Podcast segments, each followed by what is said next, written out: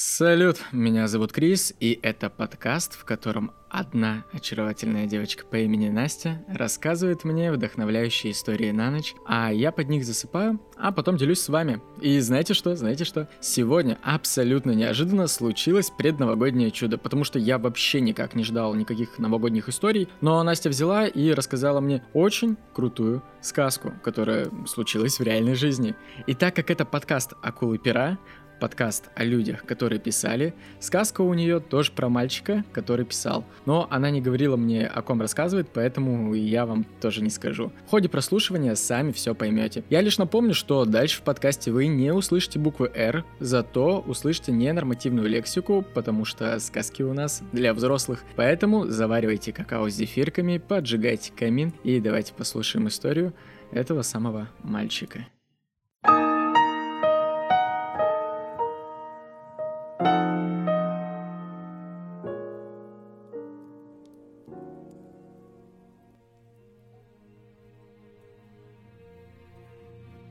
Привет! Сегодня, в преддверии Нового года, мне очень хочется, чтобы ты немного поверил в волшебство. Помнишь, как здорово было в детстве, просыпаешься утром 1 января, бежишь к телевизору, а там твои любимые мультики. И так здорово. Жаль, что со временем мы утрачиваем это ощущение праздника. Устраивайся поудобнее. Сегодня я расскажу тебе сказку. Давным-давно, 2 апреля 1805 года, в третьем по величине городе Дании, Оденсе, родился мальчик. Поговаривали, что мальчик – незаконно рожденный сын датского короля Кристиана VIII. И мальчик сам в это верил, даже когда уже стал совсем взрослым. На самом деле рос он в бедной семье. Его мать была прачкой из очень злой и неблагополучной семьи. Ее матерью была женщина, у которой было много конфликтов с законом. У нее было трое детей от трех разных мужчин – и все вне брака. Четвертым ребенком стала мать нашего мальчика. У нее было очень тяжелое детство. Едва она научилась ходить, родители выгоняли девочку просить милостню на улицу. Девочка забивалась под мост, лежала на холоде и плакала от голода. В течение дня пила с ладошки только воду из реки. Когда к ночи приходила домой и ничего не приносила, родители ее избивали и называли лентяйкой. Когда наш мальчик рассказывал о детстве матери – он всегда плакал. Уже в 8 лет мать ушла из дома родителей работать горничной в богатый дом и проработала 14 лет у трактирщика. И забеременела от гончара. Прибыв в дом родителей беременной, она родила девочку, оставив после родов дочь родителям. Пошла работать продавцом продуктов, потом дорожным мастером, а еще позже прачкой. В 34 года познакомилась с 22-летним сапожником и вновь забеременела – и чтобы ребенок родился в браке, сапожник взял беременную женщину в жены за два месяца до рождения нашего мальчика. Всю дальнейшую жизнь мать работала уборщицей и после 11 лет брака стала вдовой. Пристрастилась к алкоголю, но спустя два года после смерти мужа снова вышла замуж и опять за сапожника. Просто в то время профессия сапожника считалась самой крупной и самой почетной из ремесленных. Все они жили в маленькой, крохотной, однокомнатной квартире, и мать была женщиной очень необразованной, но знала достаточно много народных сказаний Дании и передавала их своему сыну. А отец, будучи простым сапожником, был достаточно грамотным. Именно отец нашего мальчика познакомил его с волшебными мирами сказок и легенд. Он читал сыну сказки «Тысячи и одной ночи», сам смастерил кукольный театр – и они проводили вместе целые вечера, разыгрывали волшебные представления. И именно тогда у нашего мальчика зародилась любовь к театру, которую он пронесет через всю свою жизнь, и именно с театром будет связано его будущее. Чтобы как-то денежно поддержать семью, отец нашего мальчика записался добровольцем в армию Наполеона и участвовал в наполеоновских войнах, и при этом очень переживал разгром армии Наполеона – в этих переживаниях он вернулся домой очень больным человеком и к тому же абсолютно без денег. Он умер в 1816 году в возрасте 32 лет, когда его мальчику было всего 11. Все детство нашего героя прошло в трущобах. Он ходил в детский сад и мечтал стать богатым и знаменитым. И даже верил в то, что когда-то станет знаменитым, о чем постоянно говорил своей матери – которая, конечно, не верила в него, а только подшучивала. Сам же он стеснялся своего убогого жилища и даже уже во взрослом возрасте всегда показывал на совсем другой дом, а не на тот, в котором он родился. Он посещал школу для бедных детей, и мир был для него суровым испытанием. Он рос очень эмоциональным, нервным и чувствительным ребенком. И в таком душевном состоянии виноваты были дети, которые его окружали – а особенно один мальчик, такой, знаешь, местный задира, который раздавал ему направо и налево тумаки, а учителя, учителя абсолютно никак э, не поддерживали ребенка. Дело в том, что в те времена наказания розгами были обыденным делом, поэтому наш мальчик считал школу непосильной пыткой. После смерти отца, из-за того, что не было денег, он перестал ходить в школу и создал кукольный театр марионеток – чтобы этим зарабатывать хоть какие-то деньги. Он сам шил одежду для своих кукол. Он очень увлекался Шекспиром и любил его пьесы. Возможно, занятие по пошиву одежды для кукол привело его в портное дело, где в 14 лет он стал учеником портного и, кроме того, устроился работать на табачную фабрику. На работе ему тоже было сложно, потому что отношения с коллегами складывались тяжело. Ему не нравились шутки и анекдоты рабочих. Однажды они стянули с нашего мальчика штаны, стараясь убедиться в том, что он не девочка. Все его беды были из-за того, что он имел от природы тоненький голос, а во время смены любил петь. Отношение окружающих заставило нашего героя полностью замкнуться в себе. Но он все равно очень хотел пробиться в искусство, и в 14 лет он бросает все и едет в Копенгаген. Мать легко его отпускает, потому что абсолютно в него не верит. Она говорит ему, что у него ничего не получится – и он обязательно скоро вернется домой. Он покидает отчий дом, поскольку мечтает стать знаменитым. Он хотел познать актерское ремесло, играть на сцене театра. И стоит сказать, что он был не самым красивым юношей. У него были длинные конечности, длинный нос, за что он получил прозвище «Аист» и «Фонарный столб». Но он был старательным. Он э, постоянно ходил и пытался добиться своего и в купе с его забавной внешностью создавал впечатление некого гадкого утенка, которого приняли в Королевский театр скорее из жалости, а не потому, что тот действительно был талантливым. И на подмостках театра он никогда не исполнял главных ролей, ему постоянно доставались второстепенные, но вскоре его голос стал ломаться, и его стали считать вообще непригодным – и посоветовали сконцентрироваться на литературе, а не на сцене.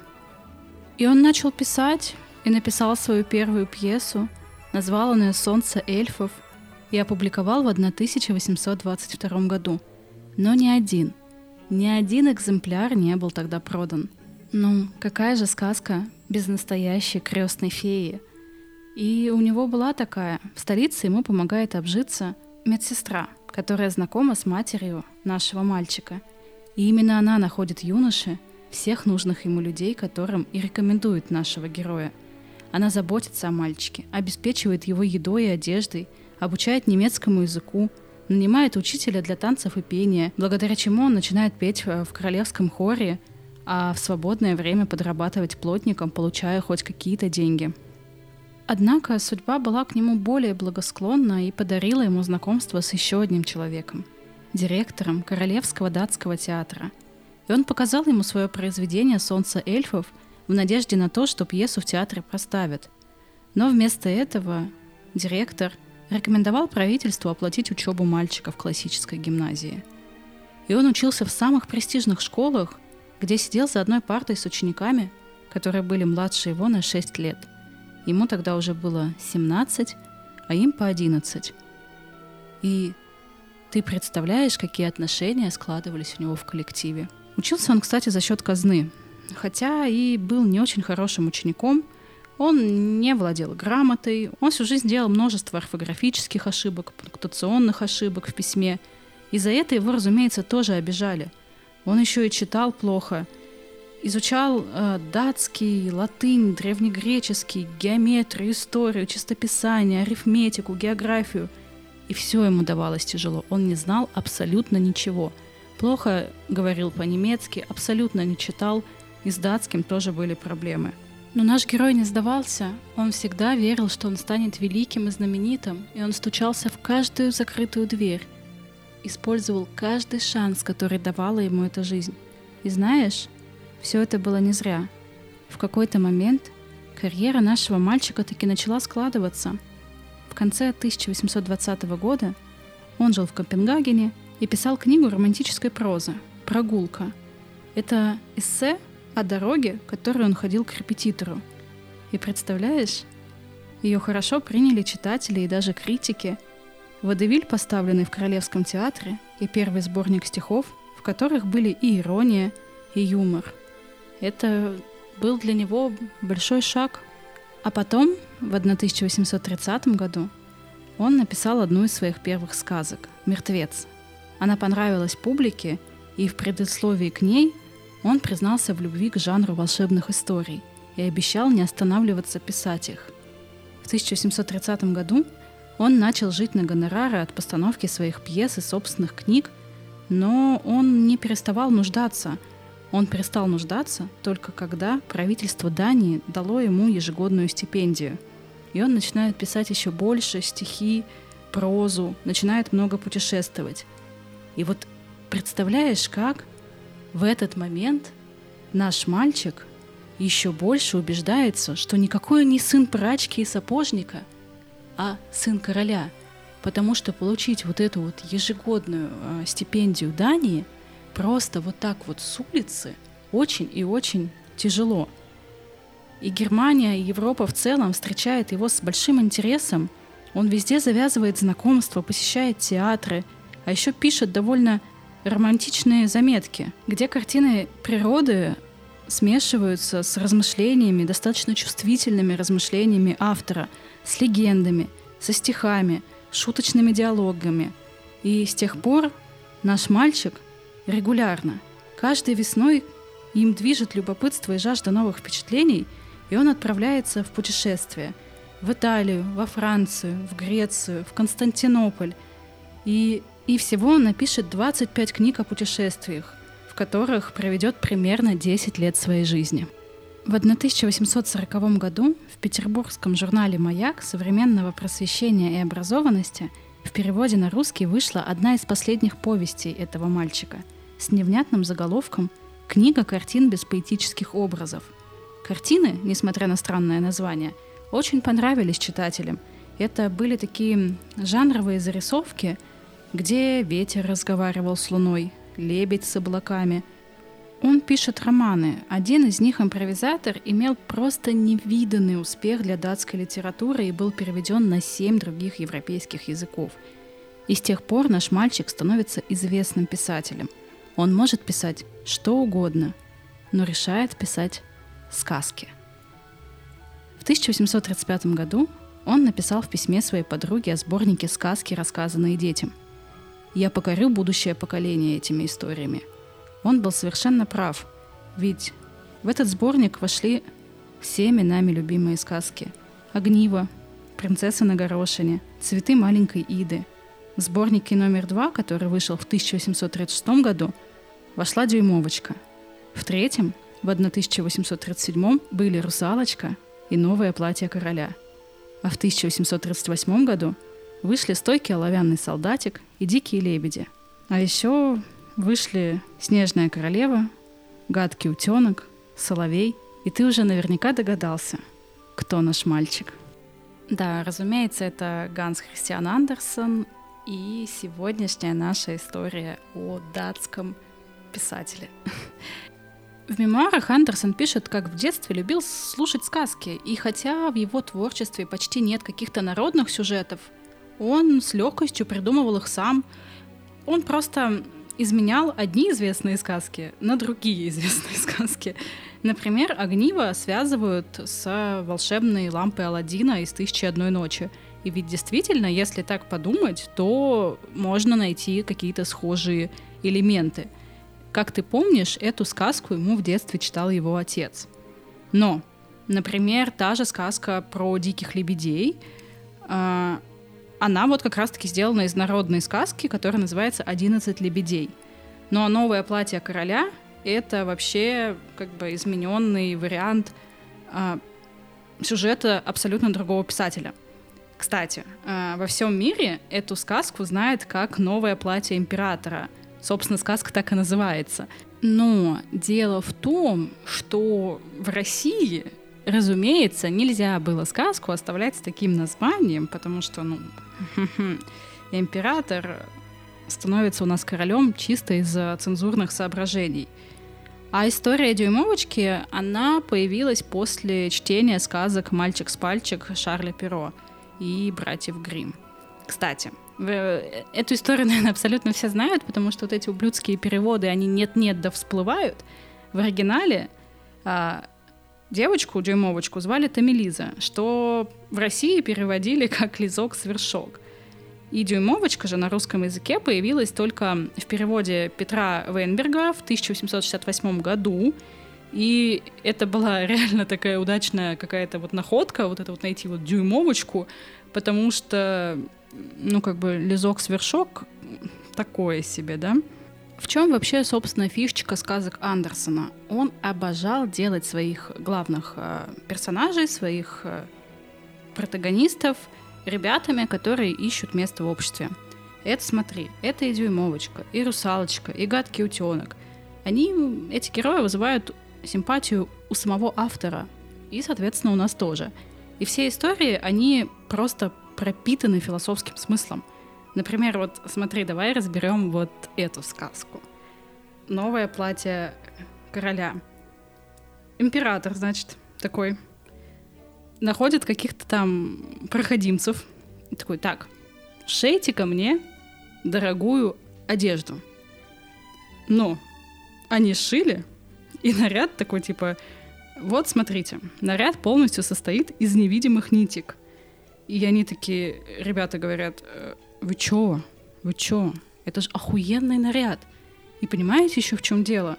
Эту ткань не увидят только глупцы — все умные люди ткань видят. И таким образом король э, щеголяет по дворцу в своем наряде, который никто не видит. И, ну, разумеется, его не видит никто. Но никто не хочет выставлять себя глупцами. Потому что если хоть кто-то признается, что правитель расхаживает э, голеньким, то как бы все себя сделают глупцами. И вот эта вот сказка стала, собственно, интерпретироваться как настоящая притча, а знаменитая фраза «А король-то голый» вошла просто в список крылатых выражений. Примечательно, кстати, что сказки Андерсона не все пропитаны какой-то удачей и счастливым стечением обстоятельств, но иногда такое бывает — это когда вдруг главного героя случайно, абсолютно случайно спасают какие-то обстоятельства. Например, принц там вот случайно целует Белоснежку. И тут хоба, все, все заиграло.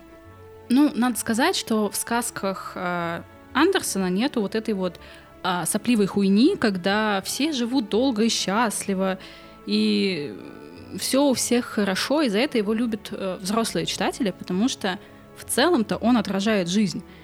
Он там, знаешь, без какого-то стеснения и зазрения совести отправляет оловянного солдатика в горящий камин, типа обрекая м- одинокого человека на погибель. И все это типа абсолютно норм, потому что, ну, вот такая вот она жизнь. Еще Андерсон пробовал себя в других жанрах, не только сказки, в жанрах новеллы, миниатюры. Он там публикует сборник «Книга с картинками без картинок», потом пишет э, роман «Две баронессы», потом еще один «Быть или не быть». Но все вот эти вот попытки как-то отстраниться от сказок и перейти в какую-то более такую серьезную литературу были абсолютно тщетны. Андерсон продолжает путешествовать, и в Англии он встретил Диккенса и подружился с ним. Диккенс и Андерсон, они познакомились в 1847 году, и говорят, что вот тогда они очень понравились друг другу, и обменялись предложениями погостить. Но вот только Андерсон воспользовался этим приглашением спустя 10 лет, в 1857 году. А Диккенс к тому времени уже как бы такой и ждать-то перестал. Но там у него еще какое-то тяжелое время было в жизни. Но Андерсон абсолютно никак не смутился и остановился у Диккенса на пять недель. И, судя по всему, для семьи Диккенсов это было как-то вот не очень хорошо, потому что они над ним постоянно подшучивали, там писали записочки друг другу приблизительно с таким содержанием. Он не владеет никакими языками, кроме своего датского, хотя есть подозрение, что его он тоже не знает. Вот так вот говорил про Андерсона Диккенс. Охуенные друзья, ничего не скажешь. И все домочадцы тоже подшучивали над Андерсоном.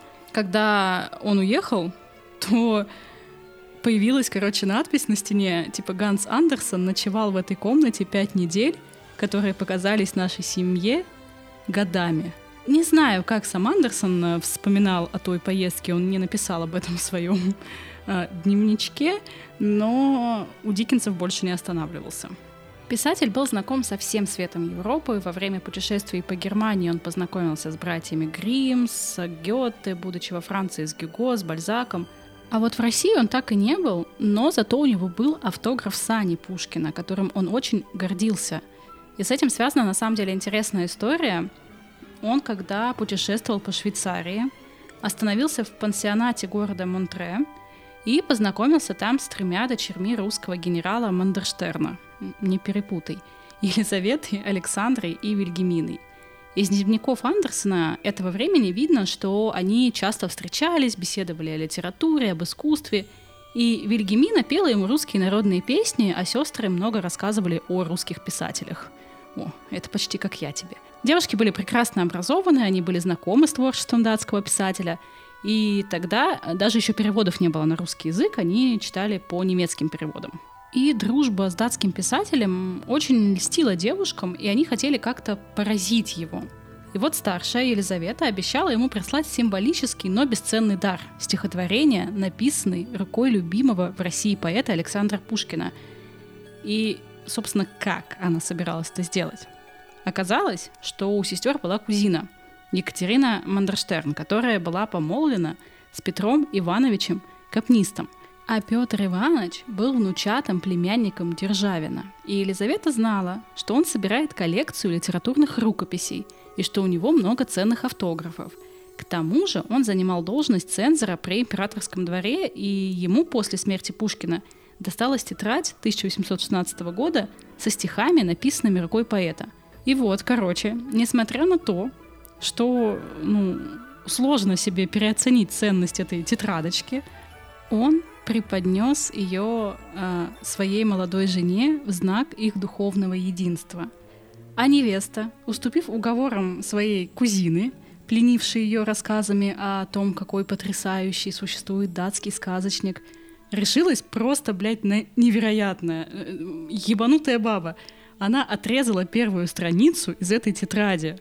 И так Елизавете удалось исполнить обещание, данное э, Андерсону хотя и через три года после того, как она обещала. И она торжественно отправила в Данию письмо с автографом вот этим. И это письмо сохранилось, и вот отрывок из него. 13 мая 1865 год. Глубоко уважаемый Ганс Андерсон, более чем вероятно, что вы уже забыли нашу встречу в пансионе. Если вы забыли обо мне, то мое воспоминание о вас тем вернее, что я, помня о вас, должна была сдержать, кроме того, данное вам обещание – которая преследовала меня в прошлые годы. В конце концов, вы, можете, и сами забыли, что в Монтре я обещала вам автограф нашего почитаемого талантливого поэта Пушкина. Этот автограф уже в течение нескольких месяцев является моей собственностью. Теперь я посылаю его и дарю вам, как свидетельство моей преданности и глубокого к вам уважения. С большим трудом я достала для вас это сокровище. Эгоизм, глубоко укоренившийся в моем сердце – был близок к тому, чтобы унизить меня и заставить сохранить эту драгоценность для моего собрания автографов. Но мысль о вас, дорогой Андерсон, победила. Я с особенной радостью посылаю вам приложенный к этому письму пожелтевший листок, который передает мысли великого гения. С уважением, Елизавета фон Мандерштерн. В ответном письме, отправленном Андерсоном 9 сентября 1865 года, Елизавета Мандерштерн могла прочесть такие лестные для себя слова – Всемирно знаменитая рукопись Пушкина для меня сокровище. Примите мою сердечную благодарность. Не, ну не отбитая, не отбитая ли? Его, Андерсона, также звали приехать в Америку, но он этого так никогда и не сделал, потому что очень боялся плыть на пароходе. На самом деле он вообще боялся очень многого, если не сказать всего. Он боялся собак, он боялся, что его ограбят, он боялся заболеть всем, чем только можно заболеть, а чем нельзя заболеть. Он боялся отравления. А, ему, кстати, однажды прислали конфеты, и он отправил их своим э, племянникам, потому что очень боялся, что его отравят. И только после того, как он убедился, что все в порядке, отобрал у них конфеты. Он боялся воды, он боялся огня. Он все время, когда путешествовал, брал с собой веревку, чтобы спуститься из окна, если вдруг начнется пожар. Когда он засыпал, он всегда рядом с собой оставлял записку «Я не умер, а просто сплю». Он боялся быть похороненным заживо. Он э, боялся потерять паспорт. Он боялся зубной боли, но при этом не лечил, боялся вырывать зубы, объясняя это тем, и не лечил их, что если он потеряет зубы, то он потеряет свой творческий талант, и на самом деле почти так все и совпало. Короче, он боялся абсолютно всего. И может именно поэтому все герои его сказок такие храбрые. Ну, типа, не знаю, вспомни ту же Герду, да? Она там не побоялась отправиться в очень опасный путь ради своего Кая. Принцесса на эшафоте вяжет последнюю рубашку из крапивы для своего заколдованного брата Лебедя. Дюймовочка там храбро улетает от ненавистного крота на ласточке. Боже, как хочется пошутить шутку про кротовуху. Но больше всего на свете он боялся, нет, не отравиться кротовухой от дюймовочки, он боялся детей. Он совершенно не понимал, как с ними разговаривать, как с ними общаться. Они его пугали, они его раздражали. При этом сам он, по сути, ну вот все его поведение — это поведение очень большого ребенка. Он прям не любил детей. Совсем. Он считал их разносчиками инфекций. У них, потому что постоянно немытые руки. И он серьезно обижался, когда его называли детским писателем. Он постоянно говорил, что его сказки не для детей, что его сказки для взрослых. И, короче, ему при жизни хотели памятник поставить и советовали с ним, как это будет. И они видели это так, что вот он такой сидит, вокруг него дети, он им сказочки читает. Он такой, блядь, никаких детей, никаких детей. Это возможно, я бы так свихнулся, я бы так не мог писать, это неправда. Ну и на самом деле, если посмотреть на оригиналы сказок, то детского там действительно мало, потому что, ну, это, конечно, не братья Грим, но все равно сказки местами достаточно суровые и мрачные. Там есть и социальная критика, и какое-то жестокое обращение, отношение. Гадкий утенок тот же. Многие истории заканчиваются смертью или несправедливостью по отношению к персонажу. Оловянный солдатик или русалочка. Некоторые из произведений очень такие меланхоличные, что-то очень циничное и ироничное, типа «Принцесса на горошине» или там вот «Новое платье короля». И понятно, что выкупить всю вот эту вот подоплеку этих сказок ребенок просто не может. Да и, наверное, и не нужно. Сам Андерсон считался таким достаточно мрачным чуваком, который писал для взрослых. И вот эти сказочные произведения Андерсона, которые мы знаем сегодня — они трансформировались на протяжении многих лет и потихонечку превращались в детские рассказы. Соответственно, самые страшные и тревожные детали были, ну, немного опущены, а некоторые прям изменены до неузнаваемости, например, заменив там страшную концовку на более-менее хорошую. Вот вряд ли Андерсон так задумывал. Кстати, раз уж мы заговорили о редактировании его сказок, давайте я расскажу, что там было по цензуре в Советском Союзе. То есть понятно, что вот там раньше э, надо было заменить императора на короля, а вот что в Советском Союзе. В принципе, сказки Андерсона вполне себе такие советские. Э, герои храбрые, постоянно у них там какие-то испытания, отвага, все дела. Но, кроме того, они еще и немного религиозные. Мало кто знает, но когда Герда скиталась по ледяной пустыне, ей помогали ангелы.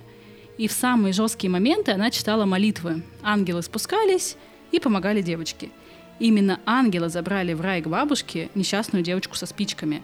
И благодаря молитве многие персонажи, как и сам Андерсон, воспитывавшийся в старой христианской морали, спасались не только сами, но и спасали свои души. Ну и, соответственно, понятно, что это вот немного редактировалось. Ханс, кстати, был крещен в церкви святого Ханса, имя Ханс датское, это Иоанн, и в день конфирмации пастор прихода ограничивал Ханса до последней скамьи церкви, потому что он был очень бедным, он был плохо одет. Представляешь, он даже в церкви, сука, подвергался буллингу. Вот настолько он, блядь, был бедный. И 30 лет спустя, когда Андерсон был уже знаменитый, он оказывается на острове Фер, в гостях у королевской семьи, и узнает, что именно тот пастырь, который унижал его в детстве, перед другими детьми, был переведен на службу в это место. И он такой, ага, отличненько. И он получил разрешение от короля. И вот во всей вот этой вот э, королевской команде он предстает перед этим священником, представляется ему, напомнив, как в детстве ему было указано на место скамьи у выхода, Священник был поражен, что вот тот вот мальчик нищий стоит перед ним в окружении лиц короля. И, возможно, вот такая несправедливость церкви по отношению к нему в самом детстве отразилась на нем. Он вообще нигде никогда не афишировал свою веру, но верой обладал. И когда он приглашал к себе проституток, он шокировал их тем, что хочет не секса с ними, а просто общения. И свое поведение он объяснял, что он верующий и никогда не вступит в такие греховные отношения. Андерсон боялся впасть в блуд женщины, и, со слов своих друзей, он, заходя в храм, молился, чтобы Бог защитил его от греха прелюбодеяния и дал сил сохранить свою девственность, э, которой он очень дорожил. Также известно, что Андерсон знал Библию и еще в раннем детстве любил выдержки из Библии читать своей пожилой соседке. Тогда, наконец-то, наконец-то в нашем рассказе появились проститутки. Короче, личная жизнь нашего автора была такой, знаешь, достаточно закрытой, такая тайна, покрытая мраком. Кстати, ты заметил связь с Гоголем? Гоголь тоже боялся абсолютно всего, умереть во сне и так далее, и тоже не трахался с женщинами. Хм. Интересно, да? Короче, э, на протяжении всей своей жизни Андерсон оставался девственником. Но бытует такое мнение, что, возможно, он не спал только с женщинами, а с мужчинами бывало. Об этом свидетельствуют письма. И он имел достаточно тесные дружеские отношения с некоторыми своими приятелями, Эдвардом Колином, танцовщиком Харальдом Шрафом – и в жизни Ганса были три женщины, но дело дальше какой-то там, знаешь, симпатии особо не заходило, не говоря уже о женитьбе. Первой избранницей Андерсона стала сестра его товарища по школе, Риберг Войкт, но он даже не отважился хоть раз в жизни поговорить с ней, поэтому это все вот осталось на уровне такого немого, отдаленного вожделения. Луиза Колин, это следующая потенциальная невеста писателя, она пресекала вообще любые попытки ухаживания. Она игнорировала вообще абсолютно все, весь его пламенный поток люби- любовных писем. А он там просто писал и писал. Он а, обожал в письмах писать всякие непристойности, при этом абсолютно никак не проявляясь э, в реальной жизни. И тогда 18-летняя девушка предпочла э, странному Андерсону богатого юриста. В 1846 году Ганс влюбился в оперную певицу Женни Линд, которую из-за ее звонкого голоса прозвали шведским соловьем. И Андерсон караулил ее за кулисами, одаривал ее стихами, подарками. Но девушка такая, воу-воу-воу-воу, нет. Она вообще ему не отвечала взаимностью, относилась к нему как к брату. А когда Андерсон узнал, что она вышла замуж за британского композитора, он вообще погрузился в депрессию и написал сказку, где Женя Линд стала прототипом Снежной королевы. Ну и он такой, окей, не везет мне с бабами. Ну, что значит не везет? Ну, у него же реально был этот прикол с этой девственностью. Он прям писал, привет, дневник, я все еще девственник, ебаться хочется, пиздец, но я держусь. Ну, короче, проституток он вызывал, чтобы разговоры поразговаривать. Они считали его странненьким, но, как говорится, не Достоевский, и на том спасибо. Интерес к шлюхам, надо полагать, это вообще такая семейная история, потому что его бабка вот та самая, которая наказывала жестко его мать, э, у которой были много мужей, вернее, не мужей, а просто любовников, от которых она рожала детей, э, имела репутацию очень гулящей женщины и даже была посажена в тюрьму с формулировкой обвинения как моральная распущенность. Его мать, считай, родила дочь вне брака. Младшая сестра матери, она вообще пошла еще дальше. У нее в Копенгагене был свой бордель. Короче, все они так или иначе вертелись вокруг э, проституток. Так, что там с письмами и любви к мужчинам? Ну, например, он писал Эдварду Колину вот такие слова. «Я тоскую по тебе, как по симпатичной калабрийской девке. Мои чувства к тебе принадлежат как женщине. Женственность моей натуры и наша дружба должны оставаться загадкой». А Колин, он как бы отдавал свои предпочтения женщинам, и он писал в своих мемуарах вот как – я обнаружил, что не могу ответить на эту любовь, и это причинило автору много страданий. Настолько много, что на секундочку прототипом русалочки и всей вот этой вот безумной несчастной любви стал именно Эдвард Коллин. Эдвард был сыном богатого чиновника, состоятельный, и социальный статус был гораздо выше, чем у Андерсона. Эдвард и Ганс, они знали друг друга всю жизнь, они считали себя почти что братьями, и за всю свою жизнь они обменялись примерно 500 письмами. И Андерсон всегда был желанным гостем в семье Колинов, а Эдвард писал об Андерсоне так. «Я заглянул в глубину его души, и я не позволю себе смущаться из-за тайных фантазий». Что касается фантазии Андерсона, он вообще никогда нигде не отрицал, что он влюблен э, в Колина, и в своих письмах он там просил перейти Колина на «ты», но тот каждый раз отказывался от этого. А потом и вовсе женился на девушке, что разбило сердце Андерсону. И, ну вот, есть, есть, короче, мнение о том, что все это догадки, но письма есть, и по этим письмам можно просто как бы сделать выводы. Был еще один чувак, его звали Харальд Шарф, он танцор, и вот поговаривают, что между ними была именно сексуальная связь. Шарф впервые встретил Андерсона, когда ему было за 50. И Андерсон был явно увлеченным, и, возможно, вот были сексуальные отношения, потому что Шарф ужинал наедине с Андерсоном. Его, он подарил Андерсону подарок, серебряную зубную щетку на его 57-й день рождения. Он обозначил их отношения в тот момент как невероятно близкие. Зимой 1861-62 годов они вступили в полномасштабные отношения, они не вели себя осторожно, иногда прям даже слишком открыто демонстрировали свои чувства, и люди это расценивали как, э, естественно, неприличные и неправильные отношения. И в своем дневнике за март 1862 года Андерсон назвал это время своей жизни эротическим периодом. 13 ноября 1863 года Андерсон написал «Шарф не навещал меня 8 дней, с ним все кончено». Андерсон спокойно воспринял конец, и после этого они встретились э, в пересекающихся социальных кругах, э, встретились абсолютно без горечи, хотя Андерсон иногда и пытался возобновить их отношения. К старости Андерсон был уже знаменит, был популярен, вхож во многие благородные дома и был дружен с датской принцессой Дагмар, будущей женой Александра III и матерью императора Николая II – и об ее отъезде в Россию в дневнике Андерсона сохранилась запись «Бедное дитя». И как бы, да, слова-то стали пророческими. Кстати, о пророческих словах.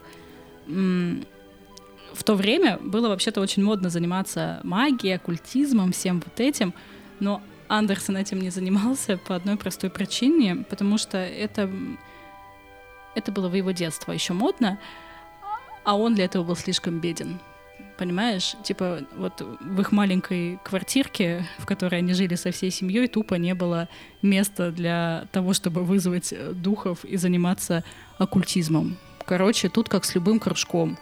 Вот хочешь играть на флейте или на фортепиано, нужен инструмент. Нет, ну так и не будешь ты этим заниматься. Вот у него было так же. Он обожал зато вести дневники, обожал фотографироваться. На фотографиях он любил очень гротескно выделяться, выделять все свои недостатки его внешности, вот этот его длинный нос, его скуластое лицо, фигуру непропорциональную, вот эту непонятную. И он этого абсолютно никак как будто бы не замечал и принимал э, позы, которые максимально это подчеркивали. И принято считать, что Андерсон не следил за своей внешностью, что он ходил в поношенном костюме, был неряшлив, но это не так. Даже сам Эдвард Коллин говорил, что он, конечно, не был особым модником, но всегда тщательно одевался, знал, что у него действительно там красивые волосы, поэтому постоянно завивал их, расчесывал, не мог пройти мимо зеркала, чтобы в него не посмотреться. И при всем при этом он всегда строил такое, знаешь, напыщенное ебало, поскольку, по собственному признанию, всегда хотел выглядеть чуть более значимо, чем на самом деле. Андерсон почти не имел дома мебели, все потому, что он ее тоже боялся. Он испытывал страхи по поводу кровати, ему казалось, что он может с нее упасть и умереть.